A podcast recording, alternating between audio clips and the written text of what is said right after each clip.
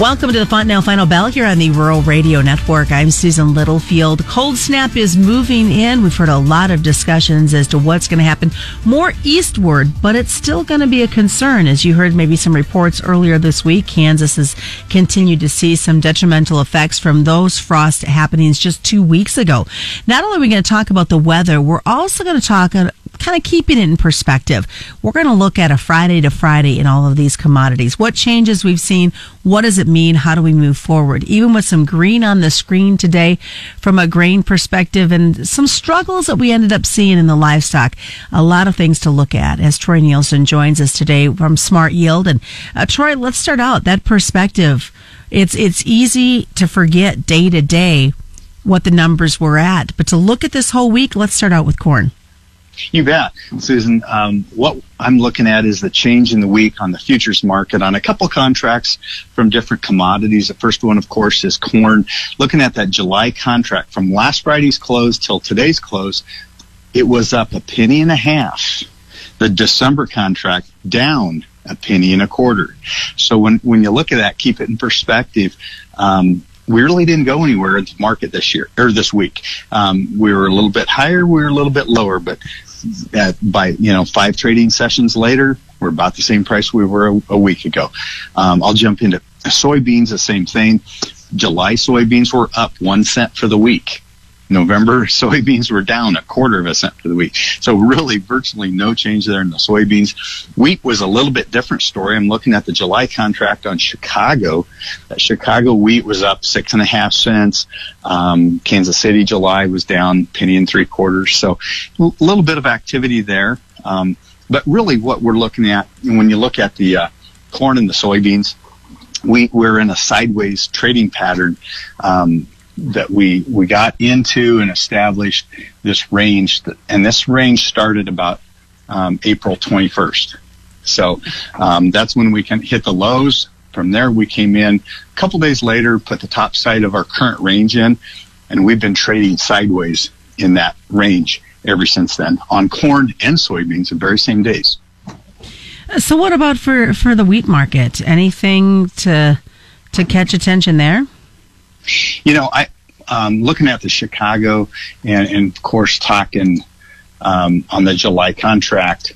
Um, I'm pulling up a chart here. What I'm looking at is, you know, we came in here, set our low back um, just on the uh, the fourth, um, a few about four to four, five trading sessions ago, and we've built up a little bit higher lows every day since then. Um, not quite as high as yesterday's high, but we're coming, we're trying to build a base off of these low, this recent low. Um, I also think that you have to look at the fundamentals, of course, looking at exports, looking at the, maybe the frost um, scare, whether we get a frost or not on some of that wheat, whether it does any damage. I think just the scare of it has put a few cents into this market um, this week. So I, I think that's what we're looking at on the wheat market. And I'll jump over. I got to talk about oats just for a second because we don't normally talk about oats, but we talked about this since we're talking about the markets from a week back on Monday with Brad Koima. We were talking about it and he made the comment that oats knows, uh, in the sense that the oats were higher than the May corn. And the old timers kind of feel that when oats take a jump and go over corn, that that means we are going to get some positives moving into the trade, which, which what, oh, is what we saw in the market this week. Can that trend, trend before we jump over to livestock, can this higher trend continue in, in the next week? You know, that's, that's just great. I love it when someone gives a throwback to the oats when I first got in the business a few years ago, um, they, uh, the guys were talking that yeah, the oats are sometimes a, an indicator of what's going on in that corn market and can be a leading indicator there. You kind of forget about them, so it's fun to talk about it again. But um, all of a sudden, you do have oats um, bringing some value into that market. And you, you hope, and, and, we all have our fingers crossed for producers, of course, that uh, maybe the corn can follow. So uh, I don't know what that reason is or, or, the logic behind it, but but that can be an indicator, and we hope it follows through. Absolutely. Well, you know, on a Friday, there's only a four cent difference between oats and make in, in the May contract and corn, and only twenty cents when you look at the July contract. So it's it's kind of crazy. it is kind of crazy. I hope oats keep going up. That's all I can say. There we go. from a livestock perspective, we did see two days of limit up trade this week. So going from a Friday to a Friday on this cattle market, what are you seeing? Yeah, what we're looking at, I'm talking live cattle to start with on the uh, June live cattle for the week. We ended up a little bit over $8 higher. And on the October live cattle, um, about seven and a half dollars higher. Feeder cattle, May feeders, almost 10 bucks higher for the week, $9.90. And then um, October feeders up $9.20 for the week. So we've had some really big jumps there in those livestock markets. That that's that, those are some talking points. Even if you look at today and say, well, you know, the the deferred months were off a little bit, um, and then all the way through the feeders we were down. Even if, with those lows or the um, coming off of those highs this morning, um, we're still up, you know, seven and a half to nine bucks for the week on lives and feeders. Um, there, there's a reason for that. There's there's some obviously some big fundamentals moving behind that market, and you tie in the coronavirus and and what we've um, been dealing with there as far as the uh, um, the staffing um, challenges. Some of the plants have closed down on processing, of course. And then you've got cattle backing up a little bit because of that. Um, so there's some really um, some big dynamics taking place in the fundamental side of those those cattle markets. I don't think anybody knows how that's really going to unfold, but what we are looking at, we've had some really good gains here in the last five trading sessions on both lives and feeders. All right, well, stick around, folks. When we come back, we're going to finish this up as we look at the hog market, and then we'll kind of dissect what's going to happen weather-wise. And a producer question, still talking about plant closures. A lot's taken place. It's the Fontanelle Final Bell on the Rural Radio Network.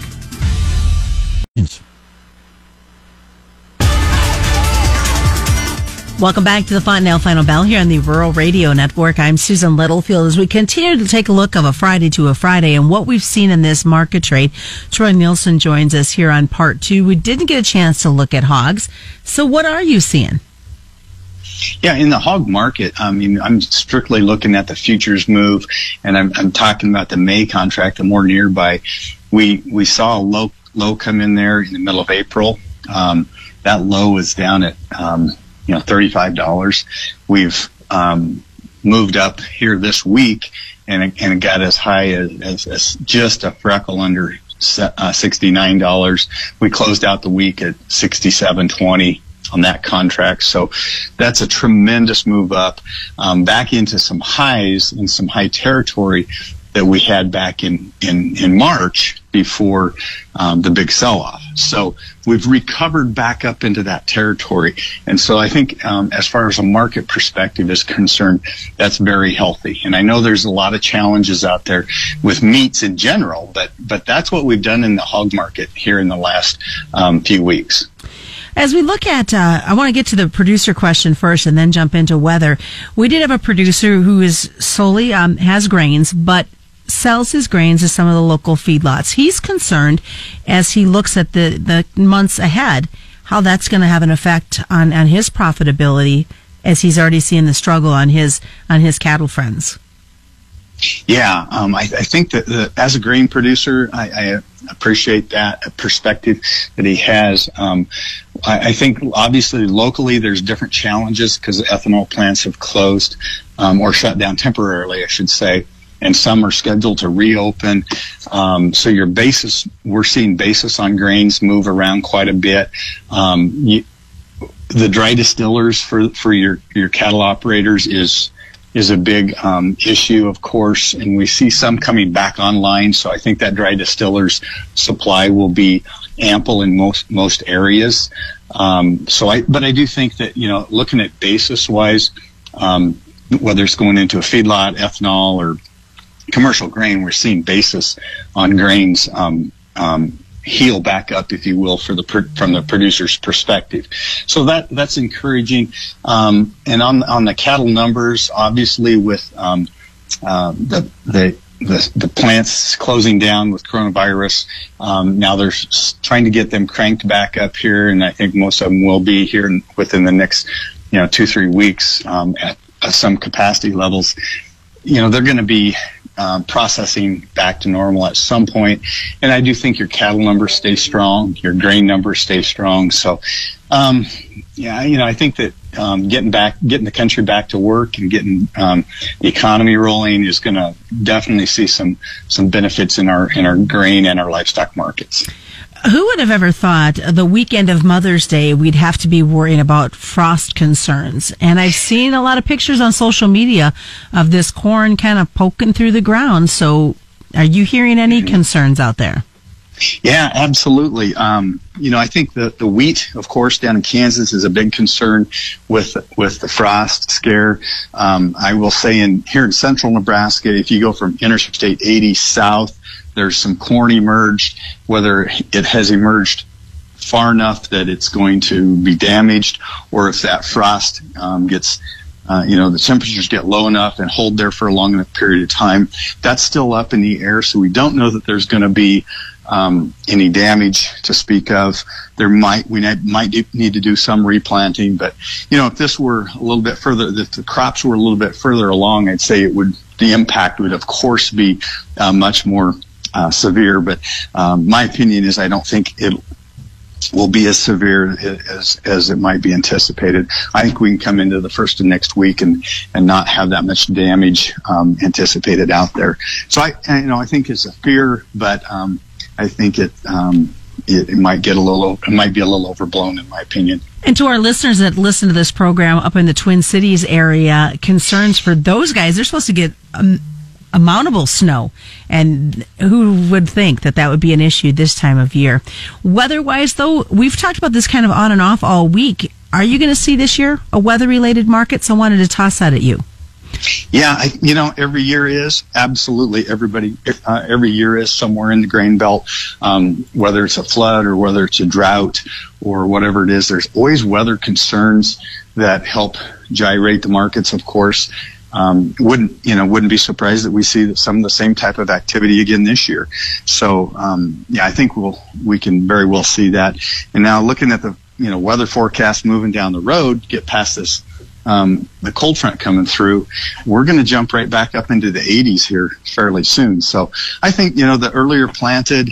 Um, and and we have some really early planted crops out here in this country. Um, you know, might have a really good head start. Sounds great, Troy. What's the best way for folks to reach you? Yeah, they can just call our office here in Kearney. Smart Yield is 308 234 6805. And that is the Fontanelle Final Bell reminder commodity futures and options do involve substantial risk of loss, are not suitable for all investors. Brought to you by Fontanelle Hybrids and all your local Fontanelle dealers. Right here on the Rural Radio Network.